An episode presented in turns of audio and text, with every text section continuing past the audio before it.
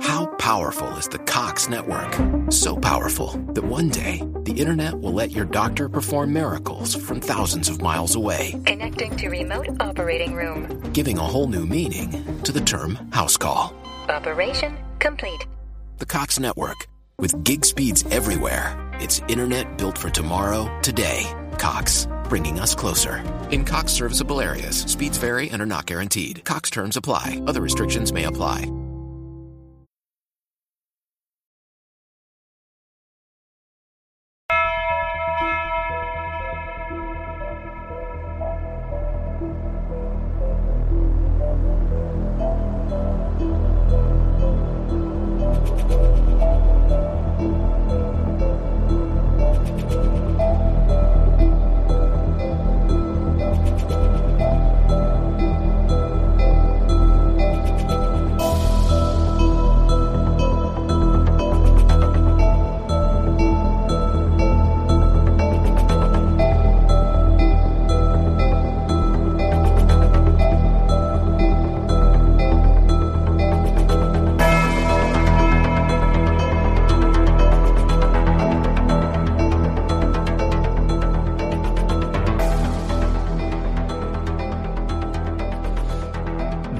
Välkommen kära lyssnare till Världsstaten.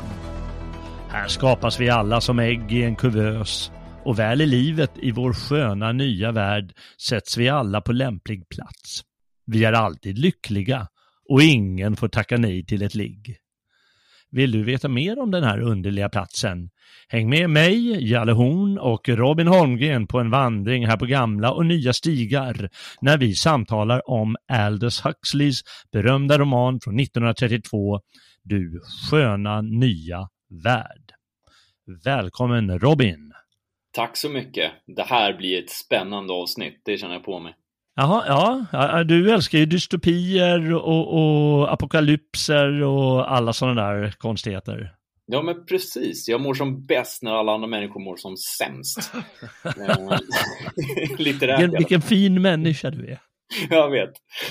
Jag är väldigt ödmjuk. Eh, nej, men eh, den är, det är det är en bok som alltid är aktuell, precis som eh, 1984. Mm. Eh, Så att det här är ju ett litterärt, litterärt verk som jag tror att lyssnarna verkligen vill höra oss prata om. Ja, jo, det är väl, det, det, det är sant att det, det är aktuellt på, på ett helt särskilt sätt eh, för, för mig. För jag läste nämligen eh, en bok som han gav ut 1957. Alltså Mm. det är ju 25 år efter ungefär. Mm. Eh, den heter alltså Brave New World Revisited. Mhm. På svenska kallas det sen Framtidens värld.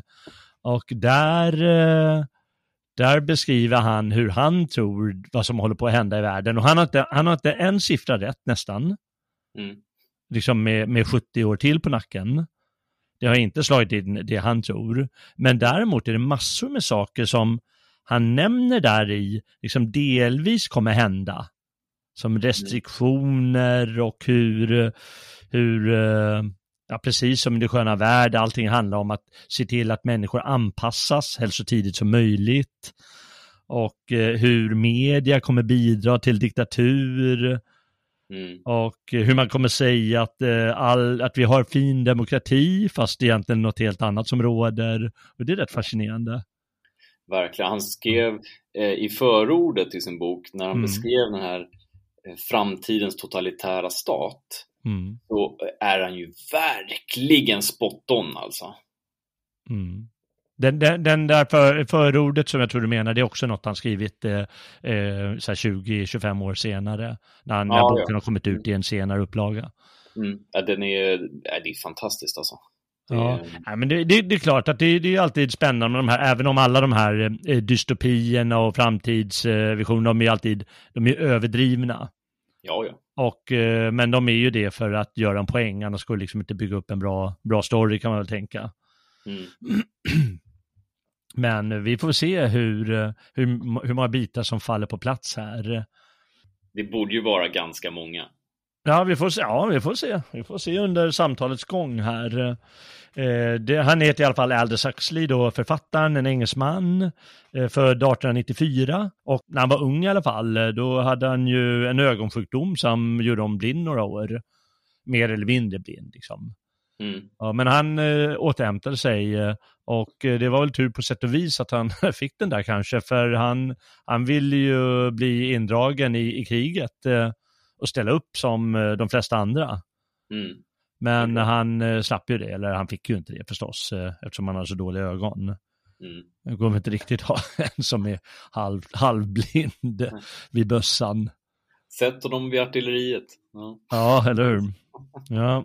Han började författa ganska tidigt i, i sitt liv, eh, redan på så här, slutet av 10-talet, han slog igenom på 20-talet. Hans mest kända bok då var någon som heter Kontrapunkt. Eh, mm. Den har inte jag läst, eh, men eh, den var ganska känd. Han eh, hade ganska skeptisk inställning till hur, hur teknologin och tekniken och, och, och vad man kan göra med vetenskapen i fel händer i alla fall eh, liksom under 30, eller kring 1930. Och det här var ju väldigt vanligt. Vi, vi, jag hade ett samtal för eh, ett par veckor sedan med Lennart Svensson om, mm vad heter den, om Spenglers bok, eh, ja. Västerlandets undergång. Och han, Spengler, han var ju också teknikkritiker. Mm. Även om han sa att man måste ändå bejaka tekniken för det tillhör vår tid. Men, eh, men i alla fall, med det i bagaget eh, Eh, så skrev han eh, den här Du sköna nya värld, mm. Brave New World. 1932 eh, kom den ut och den har ju blivit väldigt berömd då. Uh, han, uh, han var intresserad av indisk filosofi, för de som gillar det. Om Veda och uh, allt vad det är. Ja. Mm. Men vi kan ju säga att Eh, ordet soma som finns i, som en central drog då i den här eh, boken Sköna nya värld, det är ju en, det är från den indiska, de indiska vedaskrifterna som är alltså en, en helig rituell dryck. Mm. Man vet faktiskt inte exakt vad det är, men de, men, men de flesta tolkar det som en dryck som man använder då. Det finns väl en eh, idé där om att det skulle vara mjöd, va? Ja, det är mjöd, ja du ser. Ja, Nej, jag kommer inte ihåg längre, men jag kommer ihåg att någonstans sitter i huvudet att man inte är hundra på att det är, men, men det tolkas mest som en dryck. Jag vill säga att det är mjöd. Det är fint mjöd. Han, eh, han skrev som sagt i slutet av sin liv den här eh, Bra eh, New, Brave New World Revisited för att skapa perspektiv. Jag ska lämna lite om det i programmet här.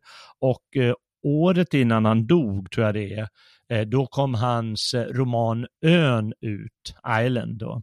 Mm. Och det är alltså en, en utopi där han då skriver hur, hur du sköna nya värld skulle kunna se ut, kan man säga, alltså i miniatyr bara på den här lilla ön som ligger eh, utanför Indonesien. Mm. Eh, hur det skulle kunna se ut om det klaffade med, med härskarna och tekniken och, eh, och människorna. Okay. Ja, då lever ju alla i fin harmoni med varandra. Jag vet inte om det är samma sak där, att man inte tackar nej till ett ligg. ja. Ja. De som är pryda ska väl kanske inte lyssna så mycket på den här podden. nej, kanske inte. Ja. Ja, så, så, så, så eh, värst konstigt är det inte. Och sen så dog han året därpå, 1963, eh, samma dag faktiskt som eh, John F Kennedy sköts. Mm. Han, han, hans eh, dödsruna hamnade lite i skymundan. Förståeligt. Förståeligt, ja. Och eh, ja, han har som sagt skrivit, eh, det är väl hans mest kända böcker och Kontrapunkt, Du sköna nya värld och den här ön. Men Du sköna nya värld är förstås allra mest känd. Jag kan inte säga att den skulle vara bäst. Jag har inte läst hans övriga böcker. Mm. Men ja, den är i alla fall mest känd. Ja, vi kan väl sluta oss till att det är den som har fått störst genomslag i alla fall. Ja, precis. Jo, men det är klart det är. Och det är ju, det är ju förstås för att det är en sån där dystopi som dels så kan man kan, även om man inte gör film av just den här filmen så finns det de temana, de teman som diskuteras i boken, det återkommer ju i många framtidsfilmer. Mm. Om jag inte missminner mig så tror jag att den precis har filmatiserats faktiskt. Har har den precis gjort det? Ja, Ja, jag okej. är nästan säker på att det var den som gjordes. Ja, nej, då får vi hålla ögonen öppna. Ja. Ska jag dra lite kort om eh, bokens handling då? Mm, vi kan väl bara först säga varför den heter Du sköna nya värld innan jag glömmer bort det. Mm. Och det tog vi upp faktiskt i eh, vårt program om eh, Shakespeares sista skådespel, The Tempest, Stormen på svenska. Mm. Och där kommer de ju till en, en, öde, en, en ö som de tror är öde. Och då är det en av tjejerna som är med. Och hon blir så här förundrad över allting som finns på ön. Att det, oj, det är som en hel ny värld det här. Och eh, då säger hon, hon liksom oskyldig, oskuldsfull människa.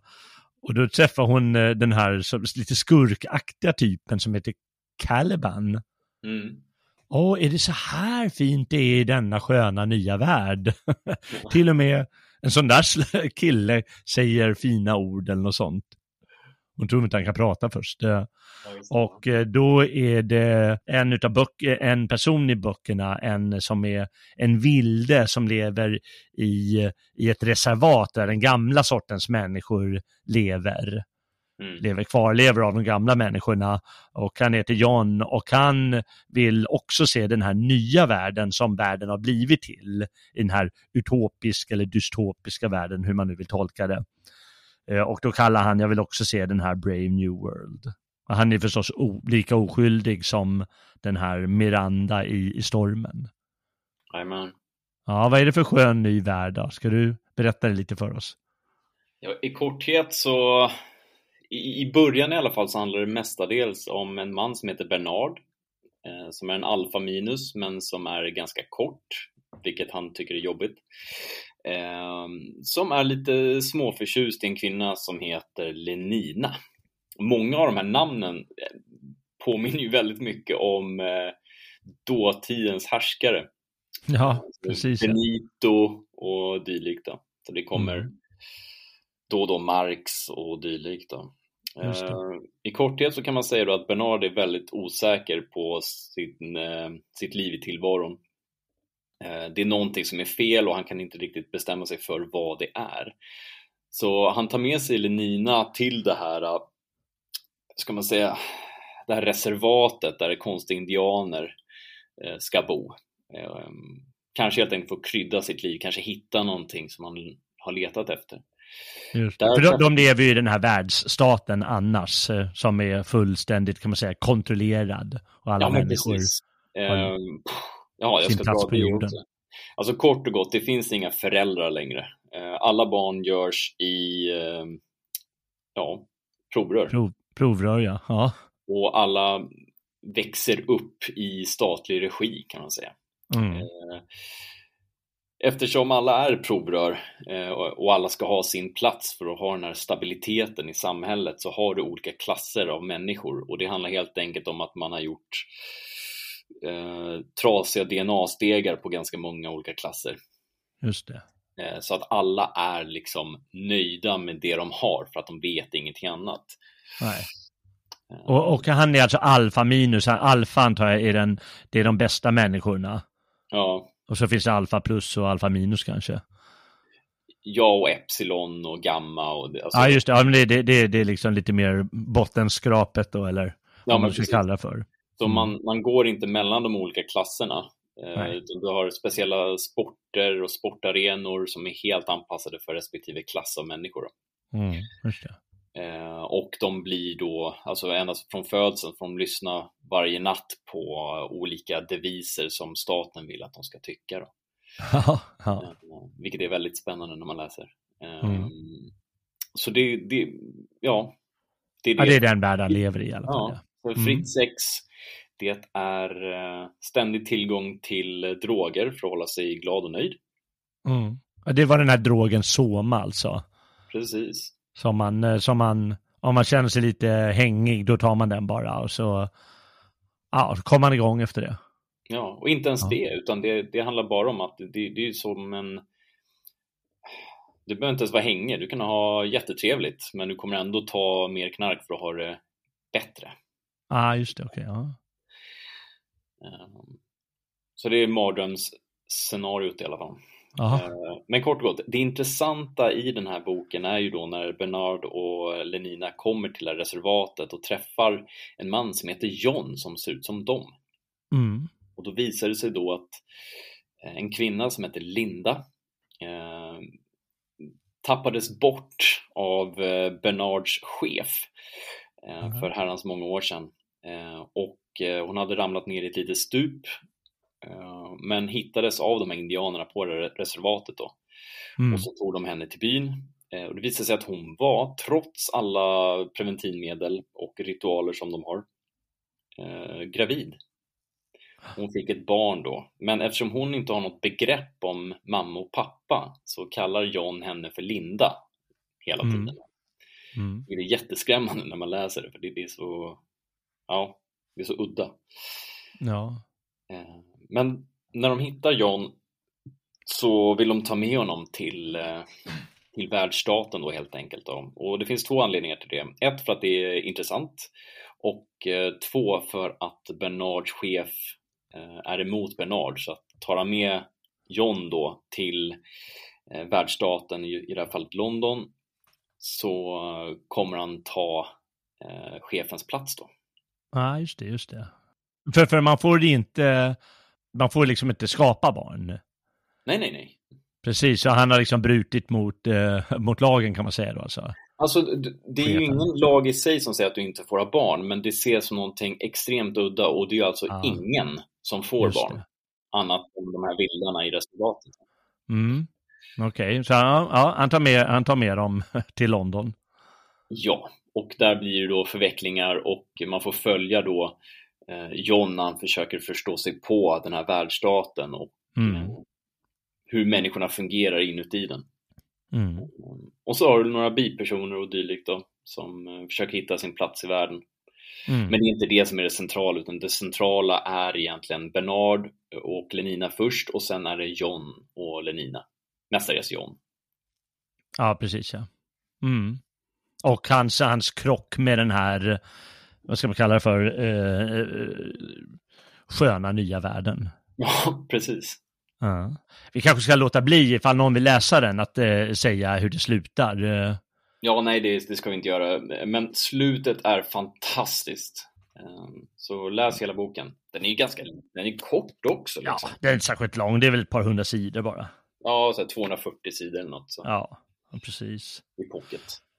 Ja, jo och sen är det, är liksom lite, eh, det är inte rafflande handling, men det är ändå lite så här, ja, de har sina historier och eh, lite så här känslor för det ena och det andra och han har sin ångest, den här Bernard Mm. och så vidare. Så det är ju inte, det är inte bara en, en skildring av världsstaten, utan den har ju en, en ordentlig handling. Ja, jo. Men det är ju inte den som är det bästa i boken skulle jag säga. Nej, nej det är det inte. Utan det är, ja, men det är klart att det är eh, hur det är ordnat och, och varför och så vidare. Ja, och Johns reaktioner liksom. Ja, ju precis, det också. Och det där, det, menar, det är ju någonting man, eh, man ser i, eh, i film efter film, alltså framtidsfilm efter framtidsfilm. Eh, vi, vi, vi kan bara ta en sån som, eh, som vi pratade om i vår eh, apokalyps, vårt apo, apokalypsavsnitt, Demolition Man. Ja, Ja, där lever ju de under jorden på något vänster i kloaken eller någonting och äter råttburgare. ja, Och de ses som liksom mindervärdiga, men de, de lever det naturliga livet. Mm, Allt medan de som i den här fina staten där allting är ordnat och alla är glada och det är någon sorts låtsasharmoni i alla fall. mm, Eh, det, det är liksom den kontrasten och det är till, det, är, alltså det ena livet är tillgjort och det andra är, även om det är smutsigt så är det verkligt och naturligt. mm, Och det är egentligen samma här. Och det är liksom ett helt klassiskt tema i hela science fiction-genren. mm. Ja, sen, men sen målar de ju upp det på olika sätt, så man kan ju jämföra med 1984. Mm. Eh, har du läst den också? Ja, givetvis. Ja, ja. ja om, det är så, om det är någon som vill lyssna så kommer jag ihåg att jag höll ett program med, med Daniel eh, Frändelöv för ja, ganska länge sedan, Mm. eller ett och ett halvt år sedan eller något sånt. åtminstone. Eh, då höll vi ett eh, avsnitt om 1984. Så det kan man alltid gå tillbaka, det ligger på Svegot Plus, hette programmet då. Mm. Och där är det ju väldigt motsatt, där är ju staten väldigt repressiv. Ja. Och alla lever liksom värdelösa, förhatliga liv i stort sett. Medan här lever de ju någon variant av lyckliga liv. Ja, um, ett liv utan svårighet kan man säga. Ett liv utan svårighet, ja men det är ja, precis. Eh, jo, och det är meningen att det ska vara så. Ja. Att det är som du säger, att man föds eh, eh, till en epsilon-människa eller en beta-människa eller en gamma-människa eller en alfa-människa. Mm. Därför att de har mixtrat med DNA som du sa. Ja. Du, du sa det så fint. Vad, vad händer med, de får kapade, kapade DNA-strängar eller vad kallar du epsilon? Ja, precis. Trasiga ja. DNA-stegar. Ja, precis. Mm. Och eh, då blir man ju förstås eh, predestinerad mer eller mindre till att eh, vara en viss sorts människa.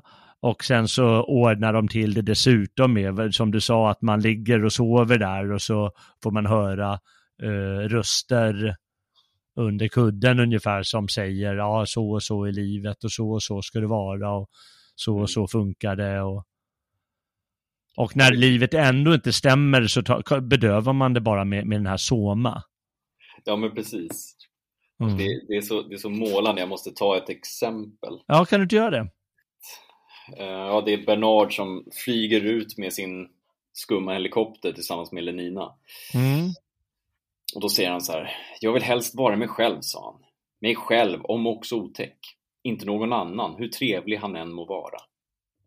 I rättan tid ett gram kommer nio på skam, sa Lenina och gav ett kvickt exempel på under sömnen inlärd visdom. Bernard sköt otåligt bort det erbjudna glaset. Bli nu inte ond, sa hon.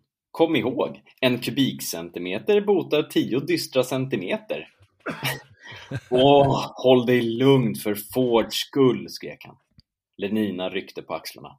Soma förtära är alltid bättre än svära, slutade hon med värdighet och drack själv ur soman.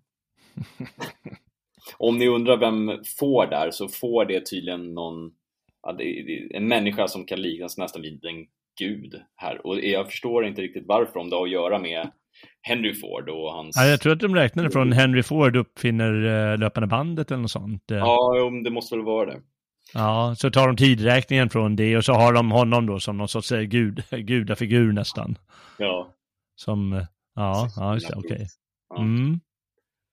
Ja, men det, det säger ju allting det där hur, jag tycker det är ganska bra av, av honom också att han, han säger, han gör inte henne till en liksom självständig person direkt, utan hon är ju en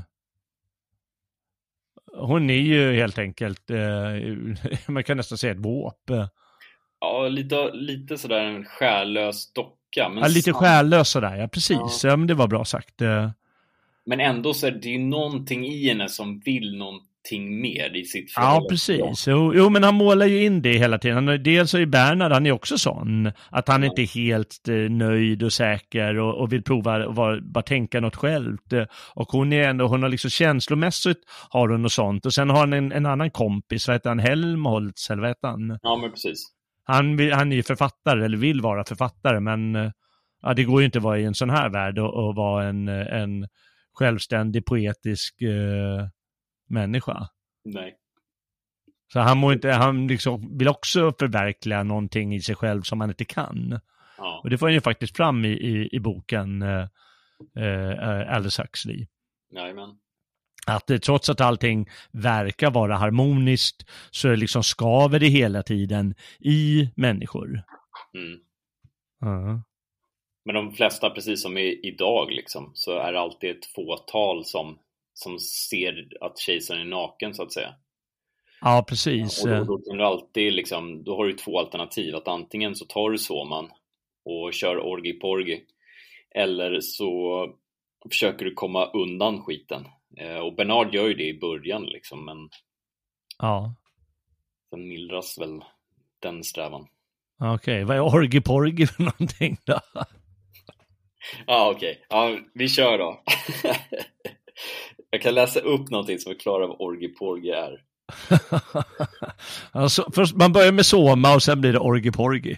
ja, nej, men man har ju istället för sådär eh, nattvard eller gudstjänster eller någonting sånt där så har man ritualer till Fords ära. Ja. Och eh, de ser ut så här. Då sitter man alltså runt ett bord och så eh, säger man så här. Jag dricker för min tillintetgörelse. Så dracks det tolv gånger ur kalken. Sedan sjöngs den första solidaritetshymnen till ackompanjemang. Mm. Låter ju som en Epsilon av den sy syntetiska orkestern. Ford, vi är tolv, gör oss till en, likt droppar i vår samhällsflod. Åh, låt oss flyta samman ren, så hastigt som en flygkärra god. Tolv längtansfyllda strofer och sedan gick halken runt för andra gången. Nu lydde formen ”Jag dricker för det högre väsendet”. Och så fortsatte det sådär då.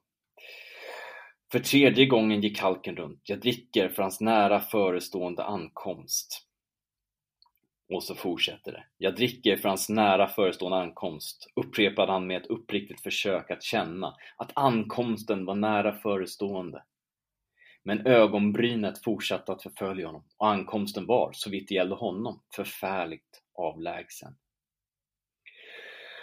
Sen säger de, känn hur det högre väsen snart nu kommer, jubla högt och dö, vid trummors takt, i yrsel fart, vi smälter samman, man och mö. Och sen blir det grupp 6. Ja. Just det. Så... Ja, man kan väl, inte, kan väl inte tacka nej till det här. Låter, låter väl trevligt?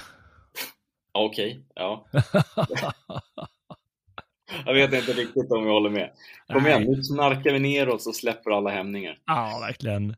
Uh... Ja, och eh, jag har skrivit någonstans här att eh, vad va, va det rör sig om är ju att det, det men, men, i eh, i vissa sådana här framtidsskildringar då får de knappt ha sex. Så i Demolition Man har, där är det ju äckligt med utbytande av mm. kroppsvätskor. Och det där finns ju i flera, flera sådana här. Men här erkänns sexet. Men egentligen är det liksom bara tom lust. Ja, ja, oh ja. Alltså det, det finns exakt noll känslor med det här. Ja, och det är samma sak med det här, du säger att man, man ska dö vi, eh, vi hyllar vår tillintetgörelse eller något sånt där. Mm. Och det är, ju, det är ju inga ovanliga akter i naturfolks eh, eller i religiösa ritualer överhuvudtaget. Eh, att man ska gå upp i helheten, att man nästan ska försvinna och sådär. Men mm. här, här fyller det bara funktionen för den sociala sammansmältningens skull och för att världsstaten ska fortsätta vara ja, perfekt eller vad vi ska kalla det för. Ja. Att det fyller liksom ingen annan, fyller ingen andlig funktion egentligen. Nej. Nej det blir det inte det. Och det är väl det som saknas i hela det där. Det är de saknar också alla de här, att de saknar, hon själsligt, eh, lite själsligt tom eller något sånt kallar det henne för, Lenina. Ja. Och det är ju det förstås, att det är liksom avsaknad av själ, avsaknad av andlighet, avsaknad av eh, sånt som vi tänker ändå är viktigt. Och så har de substitut istället. Ja. Ja. Och det är ganska intressant för det är ju ganska jag kan inte tala om hur det var förr i tiden, men det är ju inte, det är ju inte någonting som, det, det ringer ju vissa varningsklockor för oss eh, hur vi har det idag. Ja, o ja. Med sådana, och han skriver det i den här eh, Brave New World Revisited, att, eh, att tv används ju förstås på det där sättet. Eh, mm. Att det är liksom, och all förströelse, han, han, nämner, han jämför med hur det var i Rom, alltså i romarriket där de hade eh, bröd och skådespel, det var liksom ingenting jämfört med hur förströelse, vårt förströelsesamhälle, där vi ändå har en dos fritid, Mm. Hur det, och, och, håller på med den här förströelsen, så ser på tv eller vad vi nu gör. Uh, han är engelsman och han är liksom gått det fint uh, på universitet och sådär. Och uh, han tycker att man ska läsa Shakespeare. Han, är, han var ju väldigt, ganska mycket nere i Shakespeare. Mm. Läst mycket det. Och tycker att man ska ägna sig åt fin litteratur och han såg väl med förakt på, på tv och sådär. Ja. Och hur, hur den här förstörelsen är liksom också ett substitut nu när vi inte har några ritualer och vi inte har någon religiös kult eller så längre. Nej, verkligen. Och då blir det ju sådana substitut som tar över. Men då blir det den här lägsta drifterna liksom? Ja, man ska kalla lägsta drifterna. Bara det, lägsta drifterna, de kan ju ändå vara en, en tillfredsställelse i vår tid. I, I den här, då är det ju bara en, som en låtsasvärld. Det är den känslan jag får av det hela med det här orgi-porgi. jag vet inte hur jag ska förklara. Alltså det, det, det är ju så meningslöst. Mm. Jag, jag, vet inte, jag tittar på, jag, du ser inte på tv, men jag har ju aldrig tittat på tv för att bedöva ångesten. Jag vet ju att vissa människor gör det. Mm. Uh, men de flesta gör ju inte det för att liksom just bedöva ångesten. Det är därför de tar den här soma. Ja. Och så. Men, men liksom fenomenet finns lite grann liksom utan att det är uttalat i vår tid. Att det blir nästan som en bedövning mot ångest. För, för om man bara tänker att alla, som här, alla de här religiösa ritualerna och så som alla, alla har haft, det är ju förstås för, det är ju något existentiellt. Det är mm. någonting i tillvaron som vi inte får grepp om. Och då blir det liksom ett sätt att, ett naturligt sätt kan man säga att hantera det. Med gudomligheter och med andligheter och, och, och konstiga ritualer. Mm. Medan vi som sagt, vi har ju inte det idag. Och då blir liksom hela den här förströelsekulturen vi har, det blir det lilla andliga hålet vi har. Ja, men precis. Så tolkar många vår moderna popkultur i alla fall. Ja. Alltså jag är ju beredd att hålla med. Det, det mesta som finns är ju liksom bara så meningslöst. Men det är ju som om det, skulle, om, om det sköna nya värld hade blivit en Netflix-serie till exempel. Mm hade det då varit okej okay att, att titta på den? Det är inte för att jag liksom dömer någon som tittar på Netflix faktiskt, men, men mm. eh, det blir ju liksom mm, jag, jag, tror att när man inte sätter tiden för det, som att läsa den här boken exempelvis, så, så det enda du får är ju en, en nutidstagning på en nästan hundra år gammal bok. Um, hur väl kommer den gestalta Huxleys eh, vision, så att säga? Mm. Um, jag, jag, tror att mycket som vi bara blir matade med, vilket är det farliga, det farliga är egentligen kanske inte TVn i sig, utan det är soffan. Att mm. du fastnar, du blir stationär, du, du rör dig ja. inte framåt, det blir inte bättre, det blir inte vackrare, det blir inte smartare. Ja. Uh, du blir ingen bättre förälder liksom. Nej, just det. Så eh, jag, jag, tror att det är det som blir den stora faran, att istället för att läsa Sigurd Fafnesbane så tittar du på Game of Thrones. Ja, just det. Och då tappar du liksom eh, vår alltså folksjälens manifestationer av en hjälte. Mm. Så det enda du får till livs det är liksom en politiskt korrekt eh, billig liksom, skräpproduktion i jämförelse. Ja. Eh. Det är väldigt intressant. Alltså, man, man måste ju förstå att eh, Aldous Huxley, han, han är ju en produkt av sin tid på ett sätt och vis och han tar ju de farhågorna som han kunde föreställa sig då med eh, totalitära stater som tar över och det, det dominerar helt den här Brave New World Revisited. Mm. För där har han ju också hela kommunismen och eh, den nationalsocialistiska staten eh, mm. i gott minne. Eller eh, kommunistiska eh, Sovjet och DDR fanns ju fortfarande då. Och, eh, och, och, ser hur de försöker få ordning. Alltså det, det, det är alltid lite överdrivet där, men målet med, låt oss säga, en sån totalitär stat är ju att få total ordning på den. Mm. Så att det inte blir några sprickor i murarna. Ja, men precis. Han, han skriver och, det väldigt... Ja, nej, kör.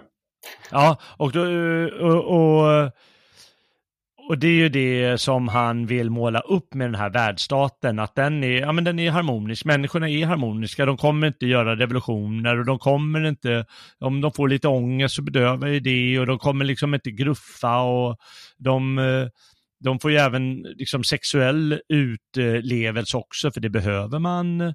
Och eh, ja, men då slipper vi ju trubblet och det är liksom en, det är det mest klassiska i människans historia, hur man håller ihop en stat. Mm eller klassiska, men det är liksom ända sedan, sedan Platon och egentligen ännu tidigare, där man har, där man har kämpat med det. För, för stater, de växer ju och så liksom, hur ska man hålla, få sammanhållningen att fungera i slutändan? Mm. Det är mm. inte alltid det lättaste. Och eh, här blir det den här världsstaten, medan vår värld, den har egentligen utvecklats annorlunda. Men med liknande fenomen som du just beskrev där, att soffan blir att man fastnar och ser på Game of Thrones istället för att, att bli en hjälte själv eller något sånt där. Mm.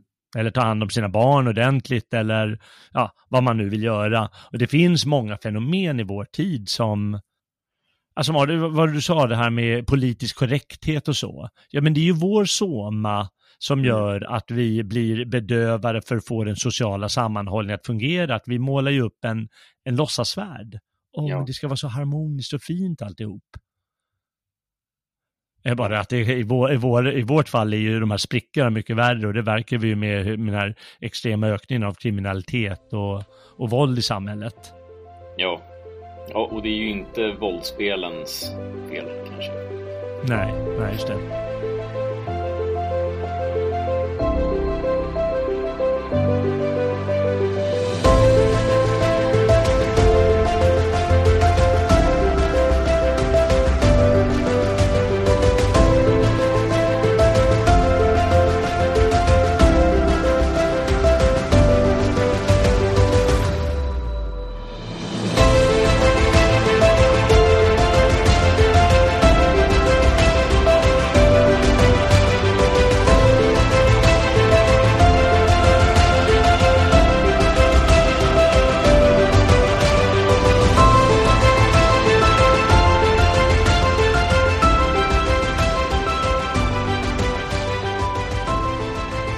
Ja, men, det, men det är verkligen ett intressant tema. Man kan gå ännu längre eh, med det här. Eh, Brave New World, hur den är uppbyggd eh, med eh, hur man föds i, i kuvöser, att man är provrörsbarn och så vidare. Och det är ju, vi, vi börjar ju närma oss eh, den här Klaus Schwab-drömmen. Mm -hmm. Som med, med, med Great Reset. Ja, jo. Usch. Drömmen där är ju att uh, människor inte äger någonting utan vi blir tvungna att hyra det. Mm. Och då har jag alltid frågat, men vi måste, om vi hyr av någon, då är det väl någon som äger det? Ska inte de äga det? Ja, men det är liksom nästan en kooperation av jätterika människor och stora stater. Det är väl så han tänker. Mm. Och de hyr ut bilar och, och, lägenheter och allt vad människor behöver för tillfället. Eh, och då har vi en sorts världsstat. Och han pratar ju också om så här transhumanism. Och det har ju blivit aktuellt med, med de som eh, tror att, eh, att de injicerar små nanokulor i, i vad heter kroppen på en med, med de här vaccinen. Mm. Men då har vi ju en, liksom, återigen en idé om hur vi ska få människor att foga sig. Mm. Som han ändå drömmer om med sin transhumanism, att eh, människor kan bli delvis maskin eh, genom att liksom vara uppkopplad, eh, kunna vara uppkopplad dygnet runt genom just eh, man kanske injicerar sådana grejer i kroppen eller vad man nu gör. Och mm. Eh, målet är ju givetvis att den här världsstaten ska kunna fungera på ett harmoniskt sätt enligt Schwab och många andra sådana drömmares önskan och dröm. Ja, och då, då kommer ju alltid den här belöningen i första rummet och inte strävan efter att nå belöningen. Nej. Det ingen, inget motstånd som du måste övervinna. Det, det är ju som Nej, precis. Att du måste ju liksom övervinna musklerna för att bygga upp dem. Just det. Ehm, men det, det finns ju inte i, i den världen så att säga då. Nej, det behövs inte ens. Nej. Nej. Nej, precis. Eh, eh, och han målar ju upp en, en mycket bättre värld, liksom för, om man tänker kontrollsyfte, än till exempel 1984. Ja. Alla lever i ett helvete mer eller mindre. Ja. Och det hela tiden bubblar under ytan eh, känns det som. De måste slå ner, eller de måste skapa uppror själva och slå ner dem bara för att, eh, ja, ja men så, så ska det gå till. Alltså det är en mycket eh, jobbigare och besvärligare värld, medan här är ju, ja, som det är enkel, ja, men det är ju bara ringa så kommer käket ungefär. Och, Ja. och man- det är inga motstånd att, att fylla. Jag behöver inte träna ordentligt. eh, För egentligen har jag mer i mig. Utan jag går och spelar någon sorts tennis och för skojs skull bara. Mm. Allting är för skojs skull nästan. Jag, jag, jag tycker att eh, Huxley skriver det så himla bra. Mm. Bara en omfattande folklig aktion för decentralis- den decentralisation och självhjälp kan hindra den nuvarande utvecklingen mot alltings förstatligande. Ja. Eh, Men det är Och- gamla tiden också. Jag tror inte han hade sett framför sig att världen skulle vara så global som den är nu. Nej, och eh, så, som jag sa, det, det är väldigt tydligt i, i den här eh, essän som han skrev 1957 att eh, han tror att, eh, han tror stenhårt att utvecklingen kommer automatiskt bli så att demokratier tvingas att bli eh, totalitära. Mm. Och det är uppenbart att han har, han har haft helt fel där. Utan det är andra medel man har Ja, det, han, han har en felaktig tro på, på människan och på tekniken och på stater. Det är, väl, det är väl kanske det som är liksom lite eh, problemet med honom. Ja, men, men, men den mänskliga aspekten tycker jag att han har rätt i. Alltså att män, människorna älskar sin träldom. För det är ju det de gör. Ja, det är sant. Eh, Jo, men det är sant. Det, det, det skriver han många grejer. Det, det, det är genomgående hos honom. Människan älskar sin träldom. Och det är för att den är bekväm. Ja, I, i det sköna nya värld, då känner de inte till något annat. Eh, Då, då ser de ju inte ens som träldom nej. riktigt. Men, men i grunden blir det ju det att de älskar sin träldom. Mm. Att de är blinda för det andra. Även fast de inte vet vad älska betyder. Nej, just det. Vilket är lite lustigt, för om man drar en parallell till 1984 så, Ja. så har du ju liksom dubbeltänk och du har ju liksom att man, man förvrider ords betydelse.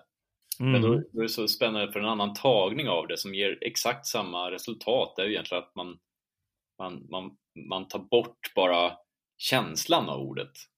Ja, Eh, precis. Jag, jag tycker det är otroligt intressant. Ja, nej, men det är väldigt intressant. Eh, som du säger, de, de medel man använder, eller som finns på plats i alla fall i den här, i den här världsstaten, Mm. och hur, ja, vad den gör med människorna och hur, hur det gör att samhället funkar. Vi får ju inte sån stor insikt i hur det funkar, utan eh, det, det, det blir mest att eh, det funkar. Det berättas lite på slutet har jag förstått. Eh, Mm. Vi kan komma till det snart. Men i den här eh, Brave New World Revisited, där är i alla fall hans farhåga, det är ju att det blir överbefolkning. Mm. Och med överbefolkningen, eh, då kommer det bli totalitära stater. Mm. Och eh, det är för det är samtidigt med en, en dröm om att göra samhället till en organism, ungefär som en myrstack. Ja. Och enda sättet att få det att funka det är om man skapar en totalitär stat. Och eh, den där farhågan om överbefolkningen, även om man skulle kunna tro att vi har lite så i världen, så har ju inte det slagit in. Indien är inte en totalitär stat. Eh, Nigeria är inte det, det är liksom inga fungerande eh, stater, ungefär som Sverige är. Men, men det är inte så att det har blivit totalitära stater bara för att det har blivit över, överbefolkning. Nej. Och det är den tes han driver där i och därmed blir hans, eh, hans analys blir lite fel. Och det är samma sak, han tjatar väldigt mycket om, om Hitler och så. Och problemet är när man målar upp eh, Hitlervärlden som det absolut onda eller för den delen eh, eh det maoistiska Kina eller kommunistiska Sovjetunionen som det absoluta tecknet på ondska då, blir, då kommer din analys att automatiskt bli fel därför att du målar upp hela världen i svart och vitt. Ja. Då kommer du automatiskt tänka, men det finns en vit värld som är underbar. Mm. Och eh, då, Eh, då fastnar han hela tiden, hur ska, vi, hur ska vi behålla våra demokratier, eh, att inte de ska bli totalitära, men inte hamna i du sköna nya värld. Mm. Och brottas han med det. Och det är birth control då. Mm. Och det har ju inte heller visat sig vara den bästa idén, eller hur? Det märker vi här i Europa. Nej, verkligen. Nej, eller i USA. Att då blir man ju, ja då blir för få människor helt enkelt. Ja. Och då får härskarna för sig att de ska importera människor. ja. Som det vore bananer eller något. Och så tar du ju bort det här speciella. Du tar ju bort kärleken i, i sexakten liksom. Um, och då är det såklart att det blir annorlunda. Människorna blir ju annorlunda. Ja, Um, ja det blir de. det, det finns, jag, jag kan läsa upp det på en gång för det, det är ett stycke som faktiskt passar väl in just det. Mm. Ehm, Det är när Lenina pratar med sin väninna angående, eh, nu ska vi se, John. Mm. Som hon inte har fått ligga med ändå, eftersom John inte alls är Nej. Ehm, då ska vi se. Det är orimligt av dig att bli så här till dig. Helt enkelt orimligt, upprepade hon. Och för vad? En man. En enda man. Men han är den enda jag vill ha. Så om det inte funnes miljoner andra män i världen. Men de vill jag inte ha. Hur kan du veta det förrän du har försökt? Ja, men jag har försökt. Men med hur många? frågade Fanny och ryckte fraktfullt på axlarna. En? Två? Dussintals, men det tjänade ingenting till, tillade hon och skakade på huvudet. Nåja, du måste hålla ut, sa Fanny förnumstigt. Men det var tydligt att hennes förtroende till sina egna föreskrifter hade blivit rubbat. Ingenting kan utföras utan uthållighet. Men under tiden... Tänk inte på honom! Jag kan inte låta bli. Ta Soma då! Jag gör det. Nå, så fortsätt så. Och det är liksom så här. I, I vår tid, hade man ens rört en sån kvinna? ja, verkligen. det är liksom, då, då blir det liksom så här. Okej, du, ska, du ska göra en, en, jag vet inte, en själlös handling, för det, man kan väl Mm. bara se det så. Ehm, för att på något sätt komma un, underfund med vad som är problem problematiskt med någonting som kanske skulle vara kärlek om jag hade kunnat känna det. Mm. Det blir så jäkla sjukt. Ehm, Ja, Men det visar ju också hur, hur det inte eh, spelar någon roll. Det är bara Nej. handlingar liksom. ja, precis. Ja, det blir ju så. Eh, Jag tror, ju- jag tror ju inte den här världen funkar. Jag tror att den är omöjlig. Mhm. Jag tror inte det kan finnas den här sortens värld, för jag tror inte det... Jag, jag är inte säker på att det går att anpassa människan till att eh, alltså inte få barn. Att ha, Nej. ha bara sexakter utan att få barn. Mm. Till exempel, eh, jag menar vi kan ju ha det i en viss, till en viss gräns, men eh, att det skulle vara helt sterilt då.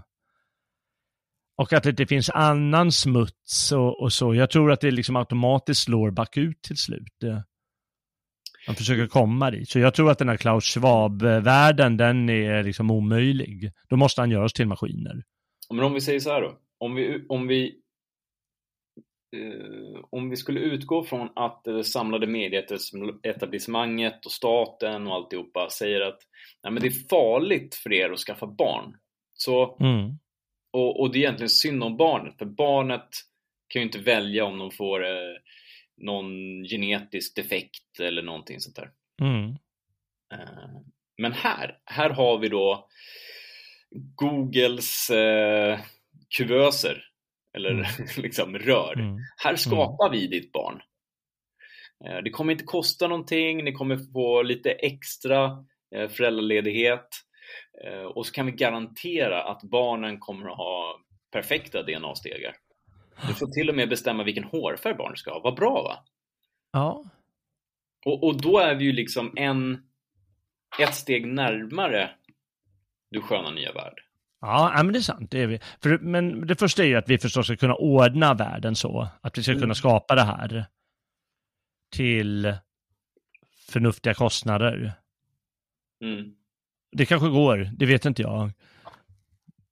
Men eh, det är väl ungefär den där hotbilden som målas upp. Eh, det, det, har de ju försökt nu i ett och ett halvt år. Och likväl är vi väldigt många som vägrar ta några vaccin bara för att vi tycker att, ja men vadå, jag behöver väl inget sketet vaccin, det är väl inte farligare än så. Det är, folk dör ju inte på, på gatan liksom. Mm. Att vi på något sätt bara struntar i det. Ja men fuck them. För att är, vi tycker att det är jobbiga typer. Alltså Löfven ska, han ska fan inte komma och säga åt mig vad jag ska göra. Mm. Någon form av stolthet har vi och någon sorts av motståndssakt. Eh, ja, det ska väl vara gå och ordna den här världen om de eh, mördar alla oss eh, då som råkar vara lagda sådär. Men det, kan de, det kommer de aldrig liksom, när de väl börjar göra det, då vet man ju att de är på fallrepet ordentligt. Ja, då, då, det är lite så, precis. Då, då gräver de sin egen grav nästan. Mm. Så det är nog lite svårare att få den här världen till stånd än vad man, vad man tänker. Och han, han visar ju liksom, med hans analys i alla fall, det finns väl andra analyser, men att det liksom, ja men överbefolkning kommer leda till totalitära stater och han mm. tror, ibland tror han lite för mycket på människan.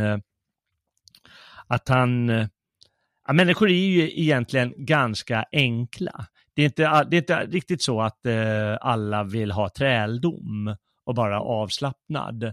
Men när han, när han, i alla fall i den här eh, essän som han skrivit efteråt då, Revisited, där målar han nästan upp människor som, vad ska vi kalla det för, som om de tänker i de här teknokratiska termerna själva. Mm. Människor är ganska enkla tycker jag. De, det, det, bästa om man ska skapa en totalitär stat, det, det, låt människorna vara det de är liksom. Håll inte på att fiffla för mycket, för menar, i, i grund och botten så tycker de det är rätt skönt och går och gör sitt jobb och tycker det är schysst. Och sen så går de hem och så ja, men träffar de en tjej och ja, men så är de ihop med henne och så lever de med henne och får barn och, och mm. dricker bira med polarna och så är det liksom inte mer stök än så. Ja. Och den här idén om att staterna automatiskt vill ha mer kontroll, jag, jag, tror, jag tror att han har lite fel där. Han är lite rätt i, som det visat sig, att eh, våra stater vill ha ganska mycket kontroll. Mm. Men jag tror även de tycker det är för, för jobbigt att få det till slut. Jag tror inte man klarar det som ledare ens. Och det visar sig lite i de här Sovjet, eh, Sovjetförsöken och DDR-försöken. Mm. Ja, de gör det kompl för komplicerat för sig. De ska skapa sina totalitära stater som är perfekta och ordnade och har kontroll över alla människor. Och jag tror att lite att eh, det, det, där analysen brister lite. Men samtidigt, han får ju upp intressanta aspekter av människan. Och som sagt, staten som har gått i vår riktning, som är liksom annorlunda den här världsstaten, där, men där det ändå finns sådana saker som påminner om det. Och det tycker jag är det läskiga och intressanta. Det är allt som finns i vår värld som påminner om det med sin Klaus Schwab-drömmar och, och vår tids Soma mm. i form av tv och, och ja, har vi några fler exempel på vår tids Soma? Ja, jag skulle vilja säga att det är underhållning eh, mm. i olika former. Men ja. sen, sen ser du ju också att det, det sker ju en liberalisering för allt som har med knark att göra och då tänker jag alltså oavsett om det är medicin eh, som kommer ut på marknaden som opiater mm. Eh, mm. som, jag menar, jänkarna har en jättekris där där har du något, medicin är ju mycket, det är, det är liksom väldigt mycket soma där ja. Mm. Och sen är det ju liksom, men jag tror också att det behöver inte bara vara själva produkten i sig utan väl också inställningen. Att istället för att hantera någonting så ska man fly från det. ja, men det är sant. Där, när vi talar om statens repression mot folket så mm. måste vi ändå lägga in då att ja, de flesta människor vill ju inte ha något motstånd. Man, man vill ju liksom komma undan ett slagsmål istället för att stå upp för det man tror på. Ja. Men ibland vill de ändå det. Ja, absolut. Men det, och det är självklart. många som ändå vill det. Jag menar huliganerna ja, men fan jag vill ut och slåss liksom. Jo men, jo, men, jo, men det är ju för att slagsmål är kul. Mm. Men, men det är ju inte särskilt många män idag som ens är män eller som har deltagit i ett slagsmål. Eller Mm. två, eller tre. Det, det Mm. finns liksom inte, hur många män har skyddat en kvinna mot andra män? Mm. Inte särskilt många. Nej. Jag menar, jag vet ju mig själv, alltså jag eh, skulle möta upp min dåvarande kollegas eh, flickvän utanför en krog när jag Ja. jobbade i krogsvängen. Mm. Eh, och hon blev antastad av, jag vet inte, ett dussin, f- fem, sex babbar liksom. Mm. Och jag ingrep. Men han gjorde inte det. Så jag fick stå och veva med alla babbarna liksom. Ja. Eh, och, och det, det är liksom när du inte har den ryggraden att Mm. agera Mm. ehm, så säger det ju väldigt mycket om dig. Och jag tror att, Ja, ja, det det. jag tror att han kände det efteråt. Jag tror att hon insåg det också. Varför gjorde inte han ja, det. Ja, Eh, stackarn. Men grejen är den att kan vi klandra honom? För han har växt upp i ett samhälle som säger att det är alltid fel att slåss. Ja. Eh, manlighet, det är hemskt för det är Ja. förtryckande. Eh, nej, du behöver inte träna för alla som tränar går på anabola.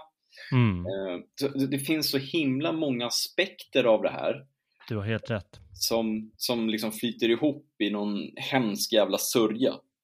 Ja. Mm. Det är jätteintressant det där du säger, för det är ju, det är ju den här Brave New World-föreställningen.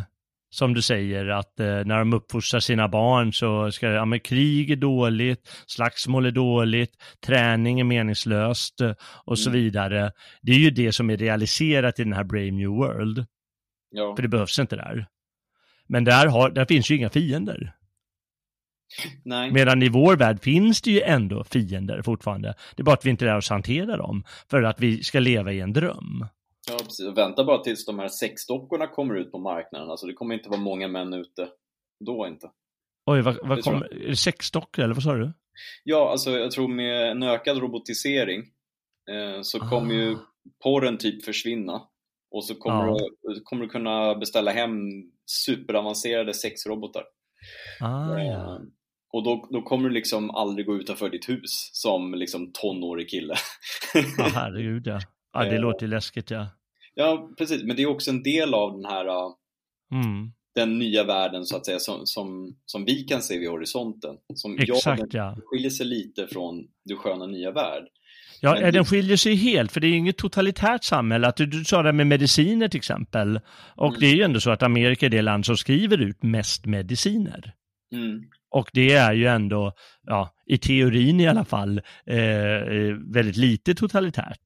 De, gör vad, de kämpar vad de kan nu sen ett, snart ett år tillbaka men, eh, i tiden. Men, men i grunden är det ju så att eh, det, det här världen med Soma fungerar alldeles utmärkt i en vanlig demokrati.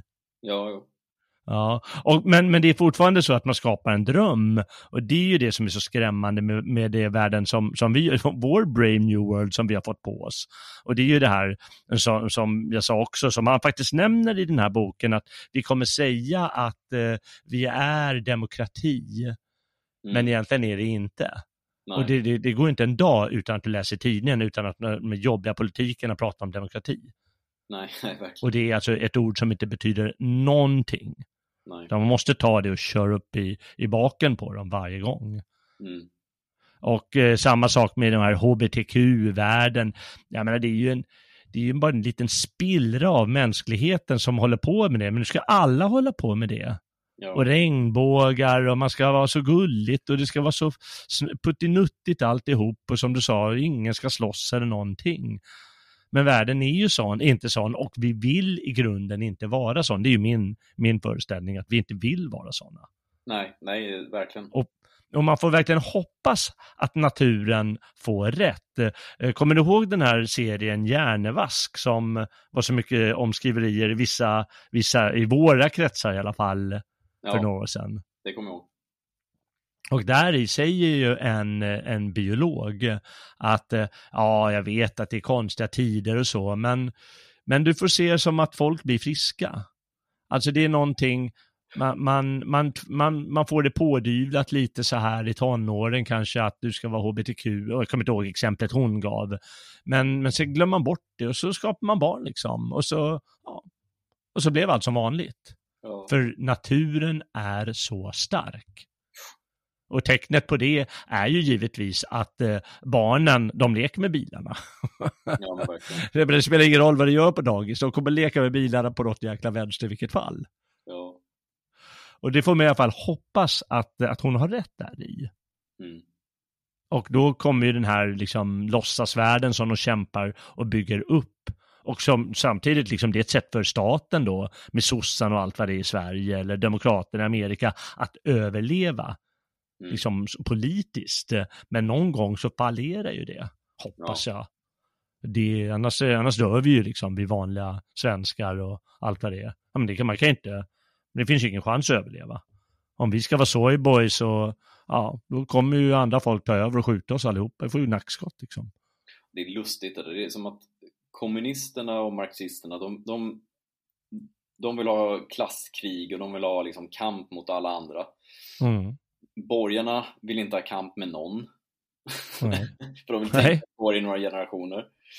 Och Ja. nationalisterna är de enda som har fattat grejen med att kampen drivs inuti dig själv, mot dig själv. Ja. Mm. Ja, och överhuvudtaget så är det ju det är nationalisterna som pratar om faran med, med, med, med de här globalistiska rörelserna, eh, med, med, med Klaus Schwab-syndromet och med allt som vi pratar om, mediciner och för mycket tv och så här förströelse och hbtq-drömmar och allt sånt där trams.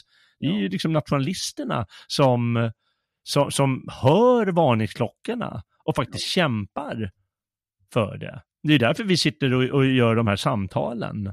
Ja, Det är inte så att vi tjänar stora pengar på det. ja nej.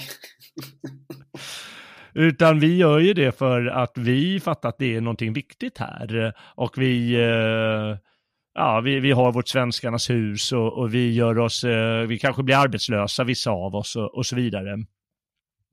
Men vi är beredda att ta den smällen för vi ser att faran finns där. Ja, ja men det är ju så. Man, och man kan Men inte- vi är de enda. man, ibland måste man slänga sig in i elden för att rädda det som räddas kan. Ja, det Och- måste man ju.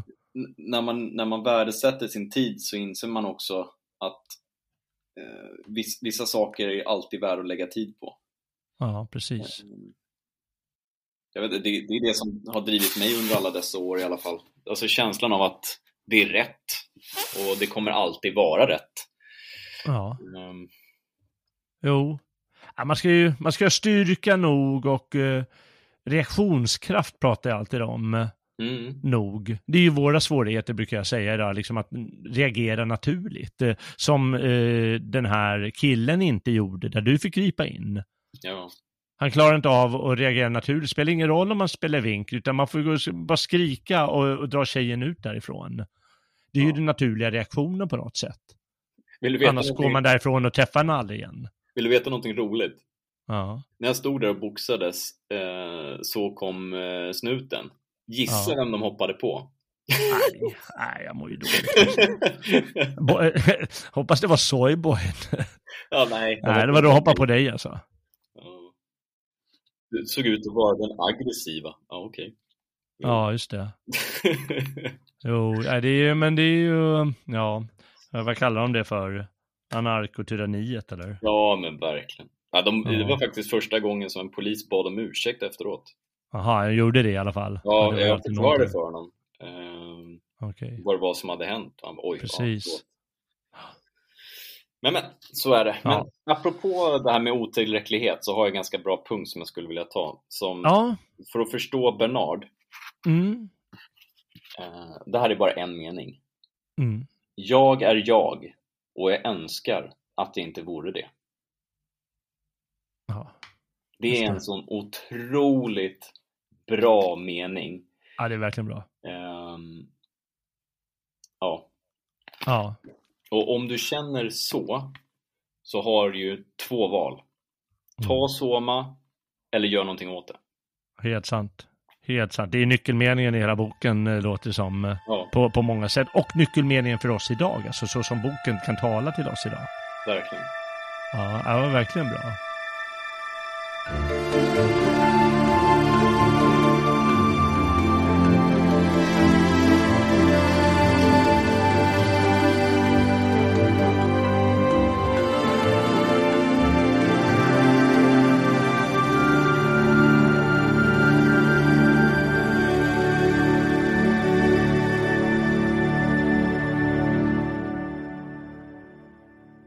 Men jag är också, också lite nyfiken på hur, eh, vad, eh, nu, nu har vi ju liksom laborerat med lite hur, eh, hur vår värld funkar och vår tid soma och var faran ligger, att förhoppningsvis att sprickorna i muren är så starka att muren bräcker och vi på något sätt måste bygga lite nytt. Men, men vad är, det får man ju reda på någonstans, det kommer någon sån här härskare och förklarar för eh, Bernard och de andra hur, hur, varför saker och ting är som de är. Mm. Och vad säger han då egentligen? Mm, mm, mm, mm, mm. Jag vet inte vad han har för, eller är, är han som är någon form av härskare då, eller vad är han? Eh, Han är världskontrollör. Han är världskontrollör, vilken titel. Det är Helmholtz som talar om eh, Othello tillsammans med den Ah, här alltså. Ja, en eh, tragedi av Shakespeare, ja. Mm. Det är vad vi alla har önskat skriva, sade Helmholt och bröt en lång tystnad. Och det är vad ni aldrig kommer att skriva, sade kontrollören. Ty om det vore riktigt, likt Othello, skulle ingen förstå det, hur nytt det än var. Om det var nytt kunde det omöjligt vara likt Othello. Varför inte? Ja, varför inte? upprepade Helmholtz. Han glömde också situationens obehagliga realiteter. Endast Bernard mindes dem, blek av ängslan och fruktan. De andra ignorerade honom. Varför inte? Därför att vår värld inte är densamma som Othellos värld. Man kan inte göra flygkärror utan stål och man kan inte göra tragedier utan social instabilitet. Världen är stabil nu. Människorna är lyckliga. De får vad de önskar och de önskar aldrig vad de inte kan få. De är välbärgade, de är trygga, de är aldrig sjuka, de är inte rädda för döden, de är lyckligt okunniga om passion och ålderdom. De är inte plågade av mödrar och fäder. De har inga hustrur eller barn eller älskare att hysa starka känslor för.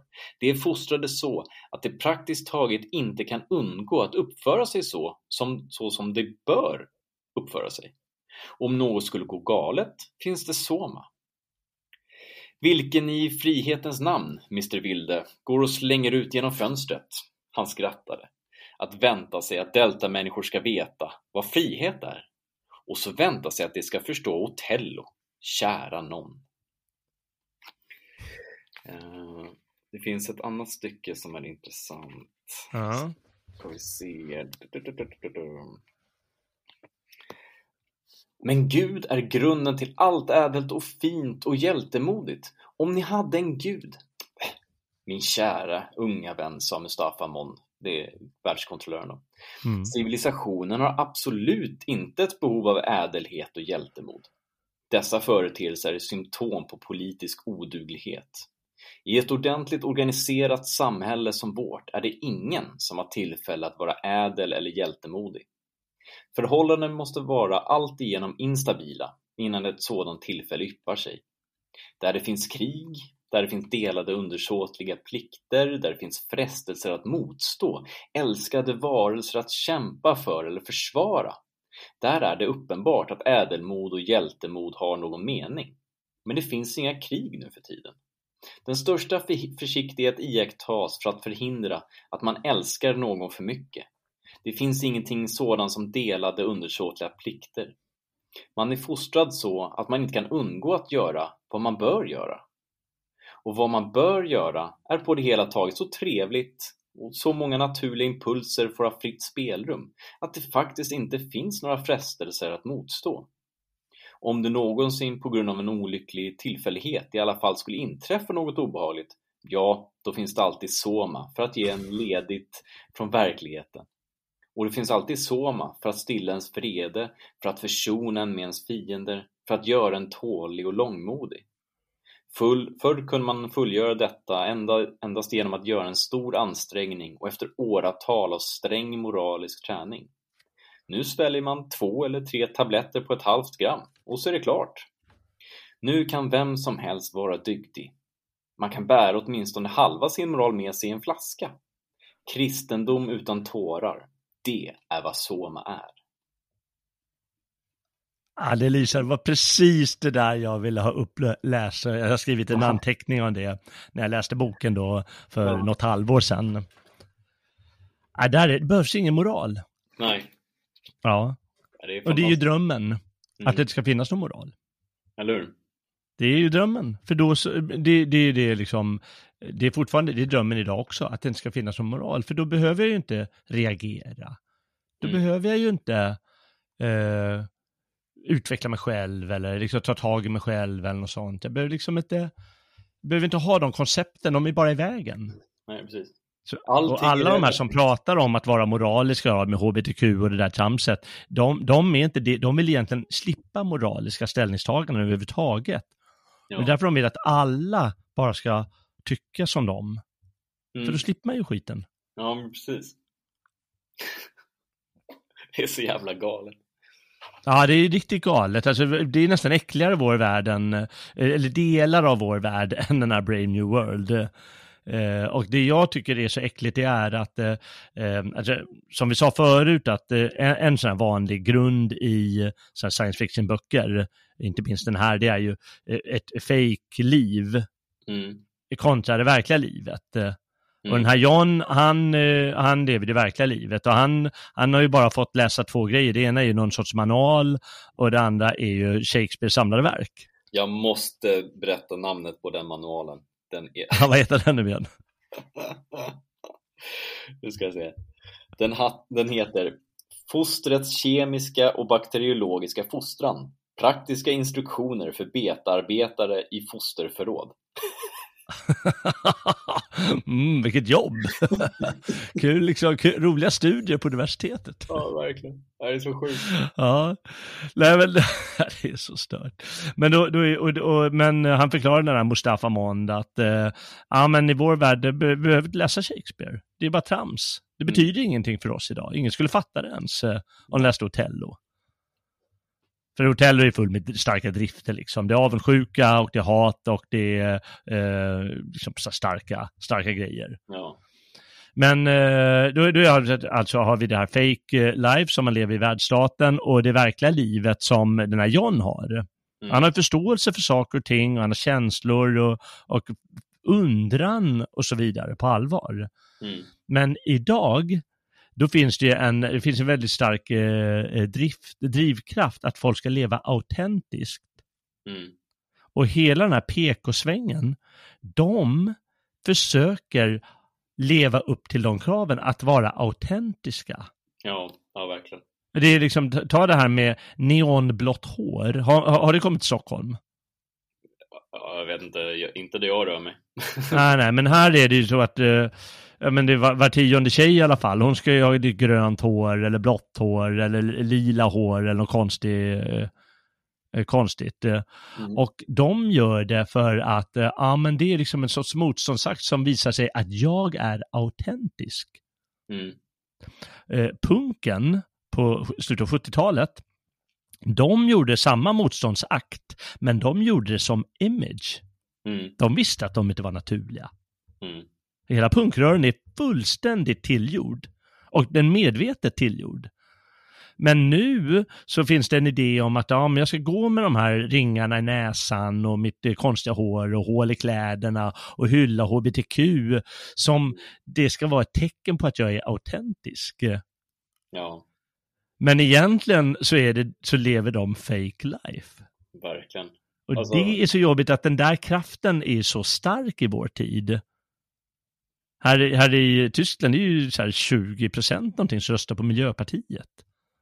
Och de har ju den där föreställningen för sig.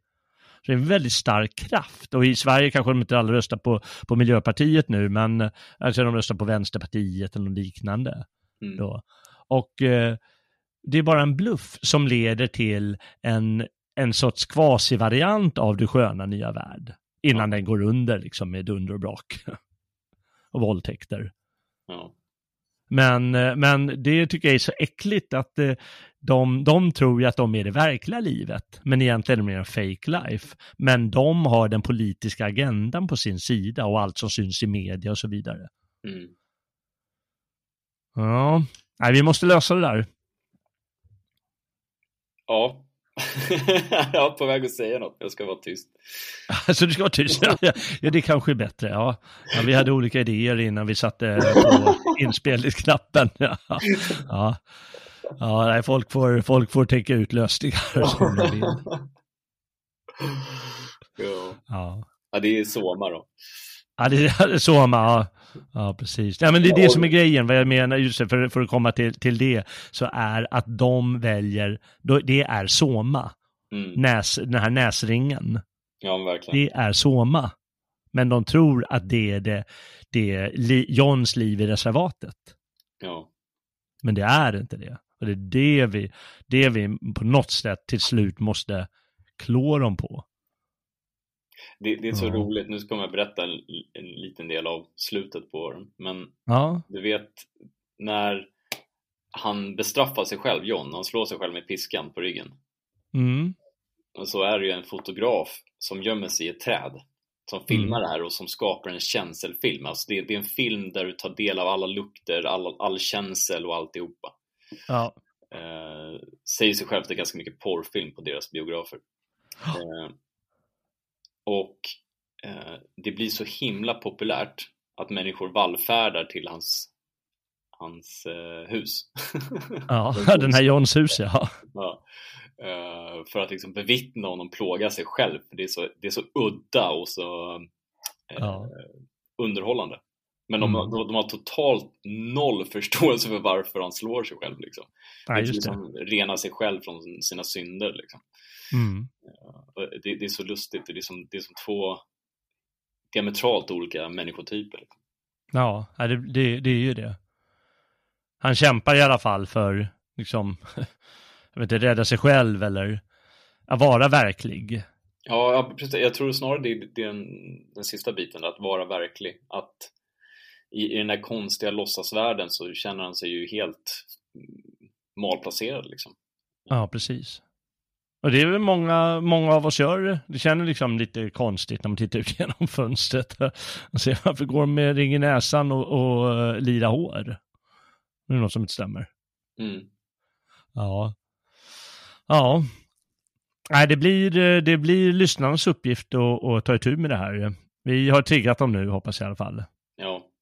Och det här är en Mm. bok som måste finnas i biblioteket. Ja, man, man ska givetvis läsa den och eh, man ska, man ska fundera över, eh, liksom, omsätta problemet till vår tid. Ungefär som vi försökt göra här nu i, i en timme. Ja. Och då, eh, ja, det är ju viktigt för man, vi vill ju inte ha en sån här Brave New World. Nej, verkligen. Jag tror inte ens jag vill ha hans, uh, får väl ta och läsa den här Island, där de eh, faktiskt har uppnått den här harmonin, men jag tror inte jag vill ha den världen heller. men jag ska inte svära på det. Ja, nej, det var intressant. Nej, vi säger det. Eh, Läs boken, ta till er tankarna och eh, ja, om man inte gör något åt saken så kan man alltid göra något åt sig själv. Det brukar i alla fall du säga. Jajamän. Det Mm. börjar alltid med en själv. Ja. Och det enda man behöver göra är att ta ett första steg så är man på gång. Ja, precis. Skit i sommaren, ta ett steg istället. Ja, ja det var skönt, eh, skönt att höra. Nej, det var kul, eh, det var intressant det här, eh, intressant avsnitt och intressant att prata om det med dig Robin.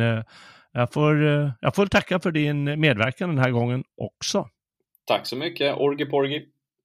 Ja, nu kör vi lite orgi porgi. ja ja, tack du som har lyssnat eh, och eh, kanske snart ska ägna dig åt lite orgi porgi. Vi kanske återkommer också nästa tisdag för ett nytt äventyr här på gamla och nya stigar. Eh, om jag har tur så blir det eh, ett avsnitt om Mats Hellbergs skiva Sverige och jag, för den har snart 20-årsjubileum. Men då gäller det att jag får honom på tråden. Vi får se vad som händer. Om du gillar vad du hört, eh, då får du hur som helst stötta oss på Svegot eh, genom stödprenumeration eller en donation, eh, om du vill. Gå då in på svegot.se och klicka dig fram där. Och sprid också gärna det här programmet bland vänner och bekanta. Då bidrar du till lite ökad bildning i världen och framförallt bevarande av vår tradition av, av konst och kunskap och litteratur. Jag heter Jalle Horn och tackar för uppmärksamheten idag. Jag hoppas vi möts på nästa vandring. Tills dess, väl mött Frände.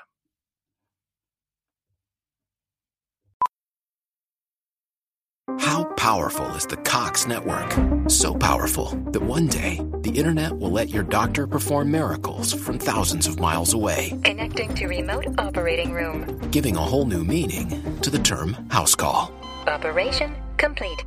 The Cox network with gig speeds everywhere. It's internet built for tomorrow, today. Cox, bringing us closer. In Cox serviceable areas, speeds vary and are not guaranteed. Cox terms apply, other restrictions may apply.